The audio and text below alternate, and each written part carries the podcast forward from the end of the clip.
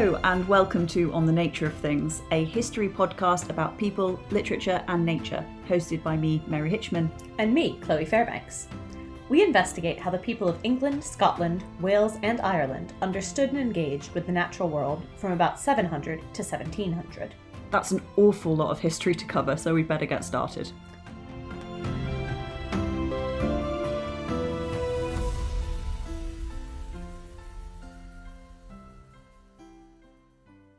Today, we're delving into the subject of the apocalypse, looking at how people sought clues for its arrival in their natural surroundings. This is a letter from Pope Gregory the Great to King Ethelbert of Kent, written in 601 but recorded by the Northumbrian monk Bede in his ecclesiastical history around 731. We wish your highness to know what we have discerned from Holy Scripture, the words of God the Almighty. The end of this present world is near, and the kingdom of saints, which no one will ever be able to end, is about to come. Whilst this world approaches its end, many unprecedented things will happen. That is to say, changes in the air, and terrors from heaven storms that contradict seasonal patterns, wars, famines, plagues, and earthquakes throughout the land. Not all of these things will happen in our days, but they will all ensue after our days. Therefore, if you learn of any such occurrences in your own land, by no means be troubled of spirit. These signs of the end of the world are sent ahead, so that we might give our souls the care they are due, and be mindful of our own mortality, so that when our judge arrives, we may not be found wanting. So we've heard the word apocalypse. But what does it mean? Apocalypse comes from a Greek term meaning revelation or disclosure. This is also true of the literary form apocalyptic literature, such as the book of Revelation in the Bible, which reveals divine secrets to its readers. The four horsemen of the apocalypse might ring a bell here. They're traditionally called war, famine, pestilence, and death, although the Bible only names death. Chloe, given that we live in a predominantly secular society, how does our understanding of the apocalypse differ from that of medieval and early modern people? So nowadays, most of us understand apocalypse to mean the end of the world, and we often use it as a synonym for utter destruction. But in Christian thought, the apocalypse is the second coming of Christ. So when medieval and early modern people referred to the apocalypse, this is closer to what they meant. In the early medieval period, plagues, hurricanes, earthquakes, volcanoes, and strange weather were often interpreted as signs that trouble was coming. 793 marked the Viking raid on the monastery at Lindisfarne, an event which is often interpreted as the start of the Viking Age, a period of intense raiding by Viking invaders. um, but also trading, settling, and farming before my fellow medievalists shout at me. The Anglo Saxon Chronicle, a history of the medieval English people, recorded the events of the Viking raid on Lindisfarne, but also the signs and portents that came before it. And I quote Here were dreadful forewarnings come over the land of Northumbria, and woefully terrified the people. These were amazing sheets of lightning and whirlwinds, and fiery dragons were seen flying in the sky. So people were primed to look to the natural world for answers and clues about what was coming. In fact, after their arrival, some people saw the Vikings themselves as a sign of the end of days. People clearly took certain natural signs as bad omens. But does this mean that they were stressed all the time, or was a long, balmy summer enough to make them forget about the second coming of Christ? Luckily, we had Abby Bleach from the University of Manchester on hand to answer our pressing questions. Abby works on how environmental change and crisis were negotiated in Old English literature, and she was the perfect person to grill on this topic. Hello, thank you so much for having me on to talk about the apocalypse. It's such a pleasure. Um, how prevalent was apocalyptic thought in England in the 10th and 11th centuries? And um, what was the church's position on the matter? Yeah, those are really good questions to get started. But I think maybe even before I answer those, I have to recognize or acknowledge the fact that this wasn't a Chicken Licken situation where everyone in early medieval Christendom was running around in a constant state of panic that the sky was about to fall down. Really, what we're talking about when we talk about early medieval apocalypticism is a more subtle but also more deep rooted belief in the idea that time was drawing to an end. Um, and this was a mainstream Christian view, um, you know, kind of for, um, rooted in the idea that time began with the creation and would end with the day of judgment. Um, time, according to the Christian worldview, is a finite resource. Um, and this beca- became a particularly pressing concern around about the year 1000 because based on maths you can do with numbers from the books of Genesis and Revelation, it looks like time might end at the turn of the first millennium. Um, so it really did become very prevalent in early medieval England around about the 10th and early 11th centuries. Um, but this is also where the church's position on the matter becomes a little bit more complicated, in large part due to St. Augustine, who essentially said, look, we need to stop calculating when the end of time is going to happen. And he advanced an interpretation of the Bible that essentially said, look, when the Bible says time's going to end in a thousand years or in 6,000 years or however long it might be, um, it's talking allegorically. It doesn't mean in literally 1,000 years. It just means after a stretch of time, the end will come about. And this led to quite an odd situation in the early medieval church where preachers were at once bound to encourage their congregants to prepare for the day of judgment and repent um, but also they had to keep saying to them, no, no, no, no, we, we don't know when it's going to happen. It might not be yet. It might not be for 100 years, but you really should start repenting. That definitely calls to mind the example of the PhD student in her third year, knowing that the end is nigh, um, but you know it's not it's not quite yet, so you don't have to immediately panic.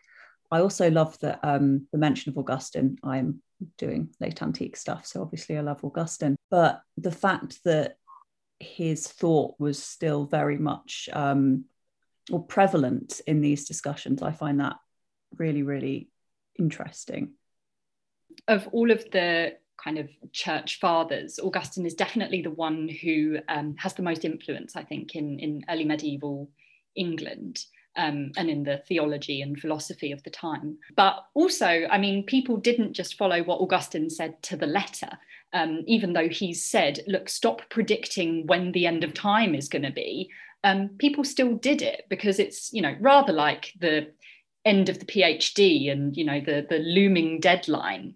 I know it's not productive to think about it, but it's still quite difficult to get that thought out of my mind especially when it's um, described in such kind of florid terms as in the book of revelation. I am talking about the actual apocalypse not the phd thesis but, you know. I also just i really enjoy this kind of um, comparison we've got going on about the kind of very low level apocalypse that we're all experiencing at the moment because um, i think maybe there's a tendency certainly in um, in some modern literature i've read to to kind of paint early medieval people as being stuck in this state of sort of permanent hysteria.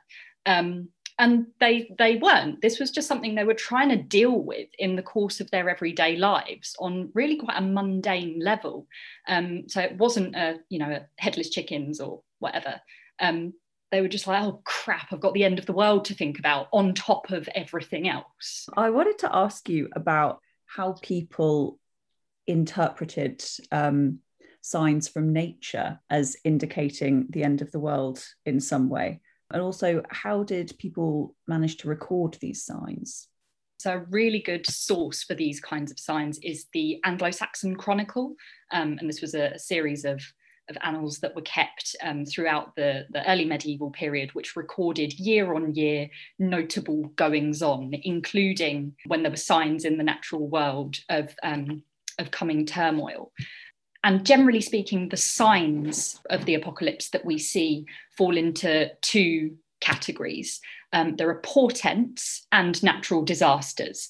Um, and portents are maybe more supernatural than natural a lot of the time. We're talking here about things like comets or um, the sort of phenomena that make the, the sky go dark at unexpected times. So, I mean, I'm thinking here of the idea that the sky darkened at the moment of the crucifixion. That's a, one of those kind of signs from heaven that something is amiss. Um, and maybe the most famous example of this, which is recorded in the Chronicle, is the fact that Halley's Comet, um, it's not called Halley's Comet in the Chronicle, made an appearance in the sky above England at the time of the Norman conquest in 1066. And that was interpreted by the English as a sign of impending doom. It was also interpreted by William the Conqueror as a sign of his ascendancy. So, I mean, you do what you can with the comets you're given. And then the other kind of sign that you get in the natural world are actual tangible natural disasters which are perceived as kind of signs that the world is getting old and unhealthy. And these are things like famine plague pestilence basically stuff that could actually happen um, but which was interpreted as having this kind of eschatological undertone to it.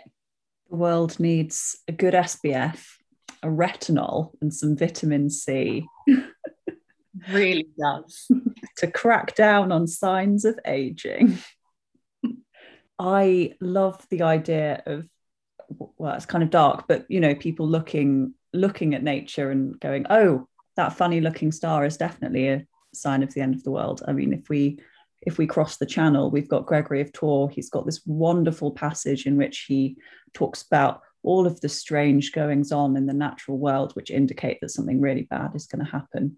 And his big one is uh, the fact that roses started flowering in January. And then he kind of skims over the fact that he's like, oh, yeah, you know, um, rivers started to flow with blood. But no, it's the roses that flowered in January that was like the big mishap.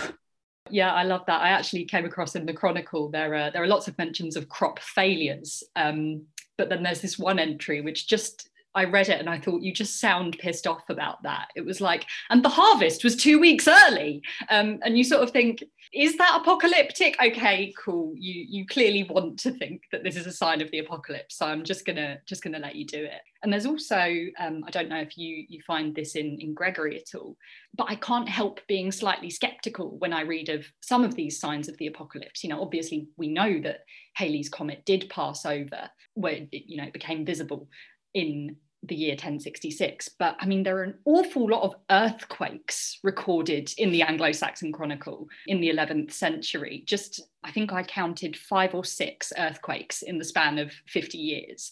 Maybe tectonic plates have shifted so much that England was an earthquake zone in the 11th century, but I somehow doubt it. Yeah, I wonder what people, I don't know, do you think people were interpreting different things as earthquakes? Or do you think that people thought, oh, you know, well, we need to we need to put something in this chronicle which um, sounds kind of apocalyptic. Shall we just say that there was an earthquake? Yeah, all right. I think, yeah, the, the second reason definitely comes into play. Bear in mind that the Chronicle also records dragons appearing in the sky in the year 793. So we might want to take it all with a pinch of salt. Sorry, are you saying that dragons are not historical fact? Because if you are, I'm heartbroken now. Look, according to Beowulf, um, they're definitely historical fact. And that's the only history I care to read. But I mean, one of the Old English words for earthquake was um, din, which literally means like a, um, a din of the earth. And so maybe that was, you know, something that was perceived as an earthquake, but was just kind of another loud noise caused by something else, and then it became an earthquake. That's really interesting. So you know, if a if a wagon falls in the village and a few people are around to hear it, then it's an earth din. Maybe, yeah. Well, that is what I was thinking when you were talking about it, because like I don't know when when it's bin day, well, the trucks go by, and you're just you know sitting there trying to have your morning coffee, and it's like you know, it's, I wouldn't say it's the world ending, but if you haven't sufficiently caffeinated yet, you know, you might be like, what the hell is that? I think it's perfectly reasonable to assume that the soundscape of the apocalypse will be bin day. Very good. and um, segueing from bin day to other slightly more mundane kind of signs of the apocalypse, what other signs of the apocalypse were in the landscape? So, funnily enough, with your comments about the Earth needing a good skincare routine, you've anticipated this because, yeah, it wasn't all comets and plagues. An aspect of apocalypticism that often gets overlooked is the fact that the world wasn't just viewed as, as kind of ending. You know, the apocalypse didn't come out of nowhere, but rather the earth was growing old. Um, and, uh, you know, in, in several homilies of the time, uh, the earth is described as aging or senescent. There's this idea that there's this kind of irreversible decay going on. And in early medieval England, the advanced age of the world was made visible in landmarks like the Roman ruins um, that people would have encountered in the landscape because to the 10th century inhabitants of England, these relics spoke to the rise and fall of great civilizations and to the sense that all earthly things were transient or fleeting. Um, and this is a key word when we're thinking about the end of the world in the context of early medieval England is um, len, which literally means loaned, um, but can be translated as transient. This idea that God has given the earth to humans for a limited period of time and then it will be taken away there's a great line from the Old English poem which is known as the ruin, and it describes how um, bros nath ente work, um, the work of giants is rotting or decaying. And I think that gives a real sense of, you know, these, these ancient civilizations that are so much greater than, than we are, and they're all gone. I think having the idea of like the aging earth or the fact that the earth is very ancient at the forefront of our minds now would be a really good thing if we, you know, went about our daily business with slightly more respect and care and reverence, kind of keeping that idea that the earth was fleeting, maybe without, you know, the apocalyptic dread. I mean, we can keep the poetry though. The poetry sounds pretty cool. Yeah, I think the um, Old English apocalyptic poetry tends to be a bit more beautiful than the Anthropocene stuff. But I mean, I suppose I would say you do have a a somewhat of a vested interest, I would say. Another kind of sign in the landscape, as well as ruins, is burial mounds. And so, burial mounds are a feature that looms large in the imaginations of early medieval people and, and really any kind of grave. And this is because, as we've already noted, the end of time comes with the day of judgment. And this is the day when all the humans who've ever lived will arise and be judged by God. And early medieval Christians understood that literally. Um, you know, they thought that people's bodies would rise up from the grave. Um, to be judged. And that was a cause of some anxiety. People were very worried that, you know, what if the day of judgment happens after I've been decomposing for 80 years? I, I don't want to go to heaven if, you know, I'm, I'm kind of all all gross, to use the technical term. And so many preachers at the time had to kind of reassure their congregants that, like, no, it's okay, your body will be restored to its living state.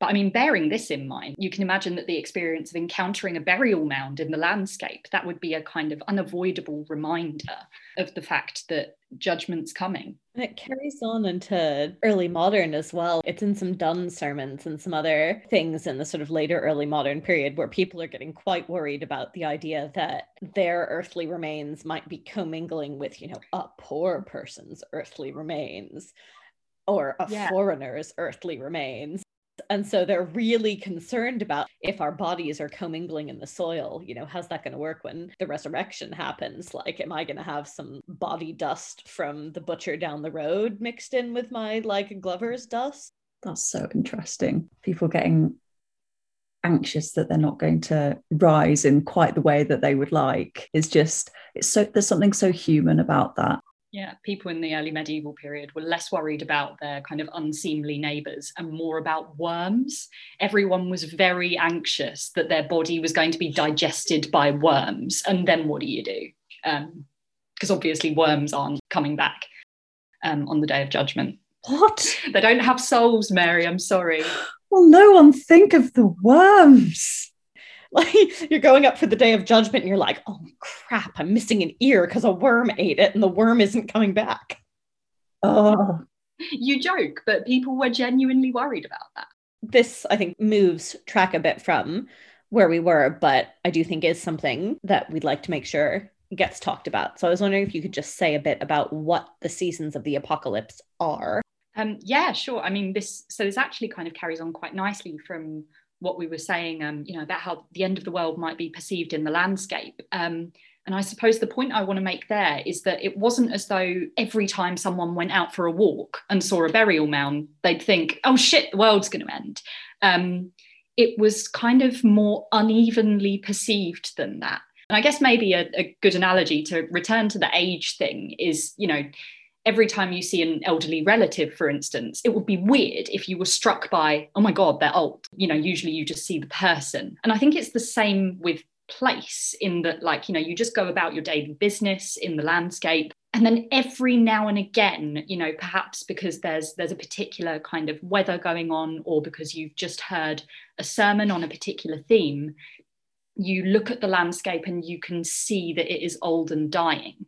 Um, and the seasons of the apocalypse this is kind of a, a, phrase that i'm i'm just throwing out there. But i think what i mean by that is that at different points in the year the end of the world and the fact that the world was old and dying would have been perceived more clearly particularly um, i mean in winter. There's a reason that many of the elegiac poems written in old english are set in this horrible bleak, wintry landscape. The, the speaker of The Wanderer, for instance, is subject to this seemingly endless barrage of rain and frost and hail as he laments on the end of the world. And I mean, anyone who's spent a winter in the United Kingdom can testify to the fact that that's not too far from reality. And so, what we can kind of realize by taking into account seasonal weather patterns is that in winter, the abstract theological concept of earthly transience is kind of made manifest in the landscape, you know, in leafless trees and barren fields and creeping darkness. And so the end of the world just seems that bit closer um, in winter when sort of teleological time and cyclical seasonal time are temporarily aligned. That was fantastic. Thank you. That was a really clear and nicely concise explanation and uh, and so Gregory the Great actually writes that the reason that the Earth becomes so hostile towards humankind at the end of the world is for the purpose of lessening our love and attachment to it. In other words, well, it's that much easier to come to terms with the end of the world if the world itself appears barren and lifeless. And this all makes sense, and this is how we you know, it makes sense that the seafarer and the wanderer are inhabiting these lifeless wintry landscapes.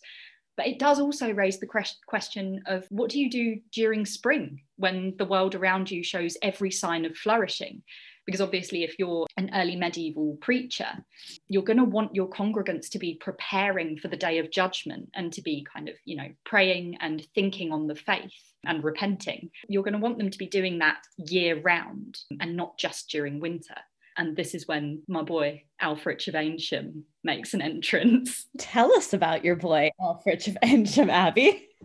Um, well, quite apart from being the love of my life, um, he was a Benedictine monk and later an abbot of Eynsham in Oxfordshire. He lived from around about 955 to 1010 uh, and he was a prolific writer. He wrote homilies, um, hagiographies, biblical commentaries, and also kind of general educational materials. He's kind of like the Cicero of early medieval England, just everything we have was written by Ælfric. And he was also a bit of a worrier, and specifically, he was very concerned that the end was drawing near and people were severely lacking in the kind of theological education that would prepare them for the day of judgment. And so he took it upon himself, firstly, to correct certain widespread misunderstandings about the day of judgment. I love this one. There was this kind of widespread idea circulating at the time that you didn't need to repent before the day of judgment because the Virgin Mary would step in and intercede on your behalf. And Ælfric had to say, no, that's not true. That's apocryphal. You need to repent before the day of judgment. No one's going to save you if you forget to do it. So that was one of his jobs. But he also wrote two series of homilies in which he tried to educate people really on the fundamentals of the Christian faith. And he, in these homilies, he helped them to get to grips with things like um, the nature of the Trinity or the, the kind of life of Jesus.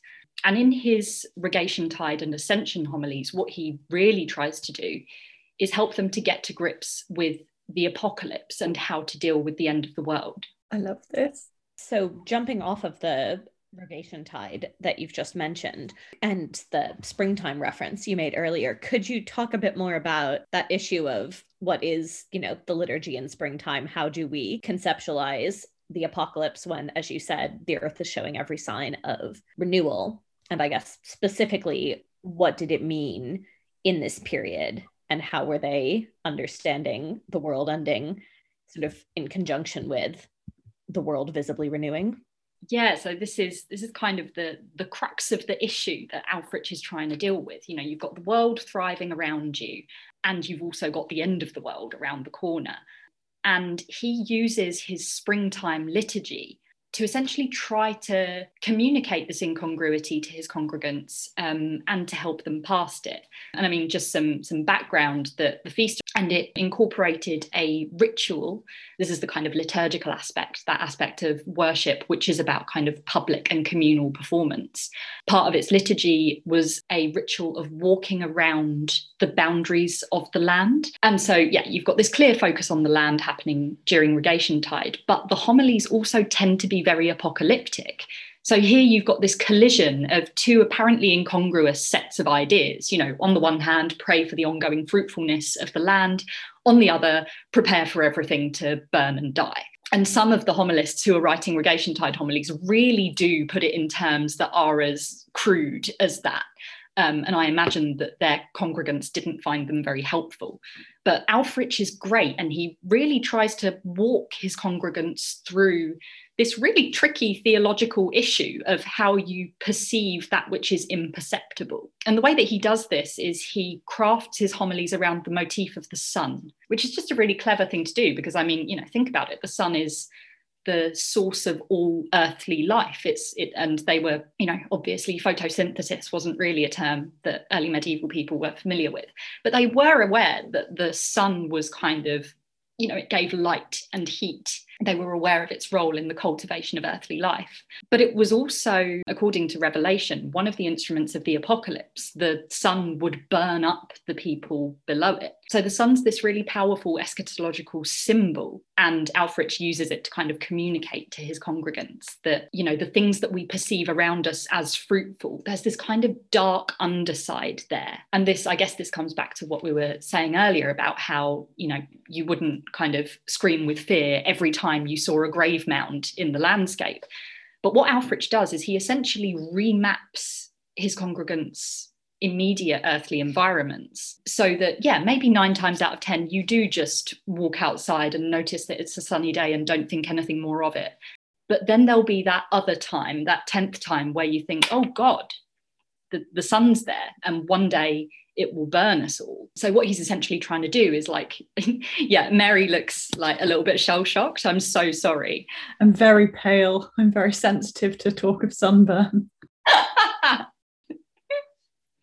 oh, yeah, I would not last long um, in the 10th century apocalypse, I don't think. But yeah, it's it's this whole thing of how do you integrate something so vast and unthinkable into everyday environments, and and that's what Ælfric is doing.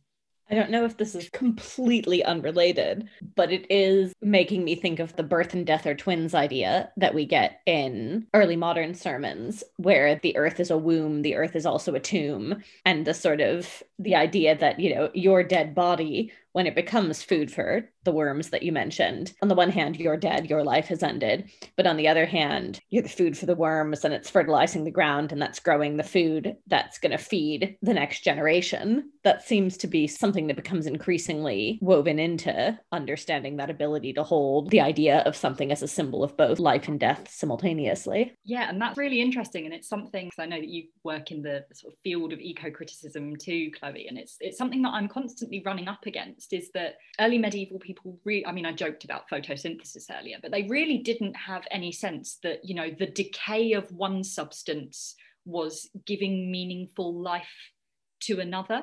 You know even even the whole worm food thing wasn't understood in a kind of like regenerative way you know in the sense that compost is is a really lively matter. It was more look this speaks to this kind of unidirectional rotting that's going on in the world. So, yeah, it must be really cool to work on literature that's slightly later where people do seem to have that slight awareness of, all death, but also life. And some people get really suspicious about compost heaps. I can't remember who wrote it, but there were these like minor gentry members who would write tracts about, no, actually, like, I know there's a famine and it's terrible, but I promise you, root vegetables are not actually foreign instruments of Satan. I know it looks unclean because you're growing it in cow shit, but actually, turnips are great and will help you survive the famine this winter.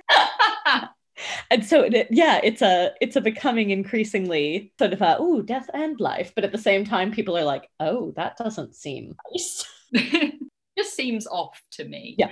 They're like i think they're starting to accept it more but there's still very much an undercurrent of extreme suspicion particularly of root vegetables. Was it parmentier who tried to get people to eat potatoes? I feel like so in i think this was in france uh, people were struggling with famine and crop failure and all sorts. And what he did was so people at this point wouldn't eat potatoes because they were thought to, you know, be, I think it's something to do with the devil, Satan potatoes, and also they would make you ill. So what he did was he he planted the potatoes and then he stationed guards around them, very very kind of like ostentatious guards. And then at the end of the night, the guards went home, and all of the um, the peasants who had been watching the guards guard these these wonderful weird crops were like, oh, I, I, want I want to have some of this odd posh food that he's been keeping so so heavily guarded. So they went and dug them up, ate their potatoes, and everyone was fine. That's so sneaky. Yeah, don't quote me on that. Uh, no, that seems like very important information for for the pod viewers. I just have. like how that's essentially how my mum got me and my brother to eat vegetables when we were little. Just like make the vegetable look desirable, um, and then lo, we're we're fighting over it. I think that pretty much comes to the end of my questions. That hits on everything I wanted to ask. Yeah, well. can't. I mean, we've covered worms, root vegetables, and Ælfric. The Holy Trinity. So I think we're done. Fast forwarding from the 11th century to the 14th, I want to give you a rundown of some of the truly awful events that happened. I mean, dreadful. You can see why people may have thought that the world was about to end. Okay, is it a timeline? Because historians love timelines. Chloe, of course it's a timeline. Here we go. so, from 1315 to 1322, the Great Famine raged throughout Britain and Northern Europe, which was a result of poor weather and bad harvests. From 1348 to 49, there was Black Death in England, Scotland, Wales, and Ireland. In 1361 to 62, there was a second outbreak of plague in England.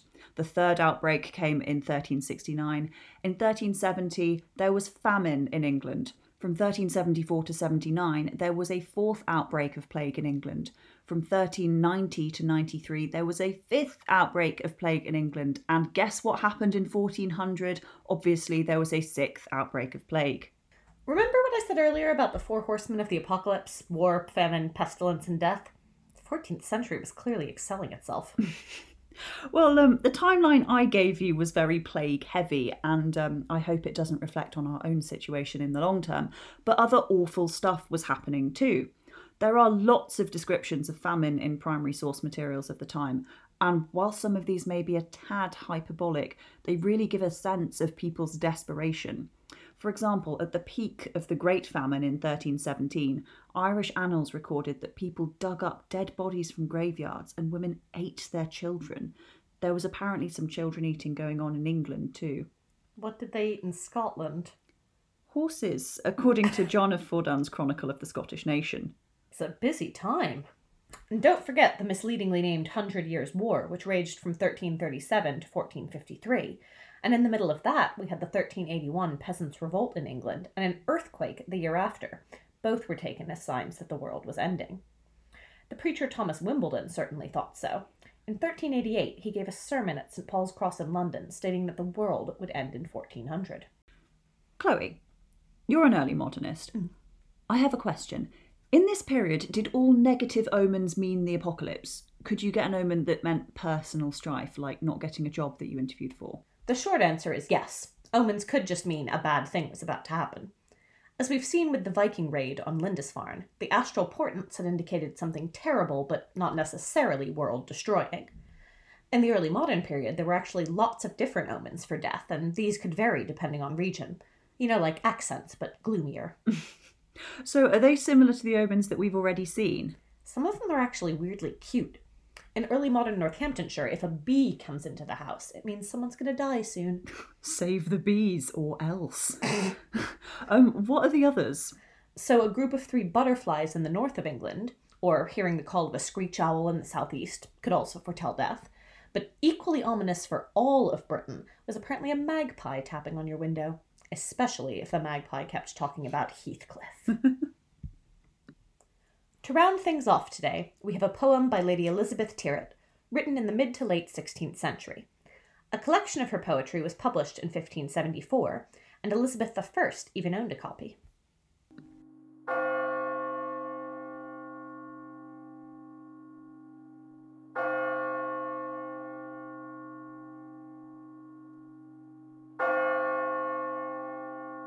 Sweet Jesus, of thy mercy, our pitiful prayers hear, that we may be on thy right hand when thou shalt appear, for thou shalt come with heavenly power and sit on the throne. None shall judge the quick and dead, but thou, Christ, alone. O Christ, cast us not away in that day of ire when thou shalt set before thee a hot, consuming fire to purge all creatures defiled with Adam's sin. Then a new heaven and earth, O Lord, thou wilt begin. Then the elect shall be blessed upon thy holy hill. But the wicked shall be damned that hath withstood thy will. The sheep shall be safe and defended in the fold.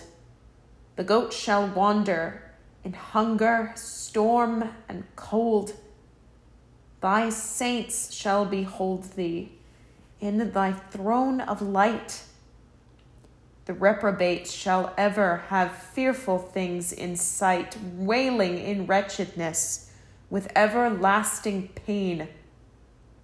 Yet, Lord, be merciful. Our lives are but vain our flesh shall fade, death hath digged our grave. Yet of thy mercy, Lord, thy sinful creature save, and bless us in the time of grace before the day of ire, when the corrupt elements shall be purged with fire. Thank you for joining us today for all your doom and gloom needs. Next week, we'll be getting starry eyed and talking about how medieval and early modern people understood the cosmos. You can follow us on Twitter at The Nature Pod, where we post all the stuff we couldn't fit into the episode and give updates on what's to come next. If you enjoyed listening, please leave a review, tell your friends, and subscribe. That way, you'll never miss an episode. That's it for now. Bye! This episode was produced by Mary Hitchman and Chloe Fairbanks. The artwork is by Chloe Fairbanks. The theme tune is by Alexander Nakarada and is licensed for use under Creative Commons. The Bede extract was translated from the original Latin by Mary Hitchman. Thank you to our actors for this episode, Ben Connaughton and Elizabeth Perry, for bringing these historical texts to life. We are grateful to Torch Oxford for supporting this project.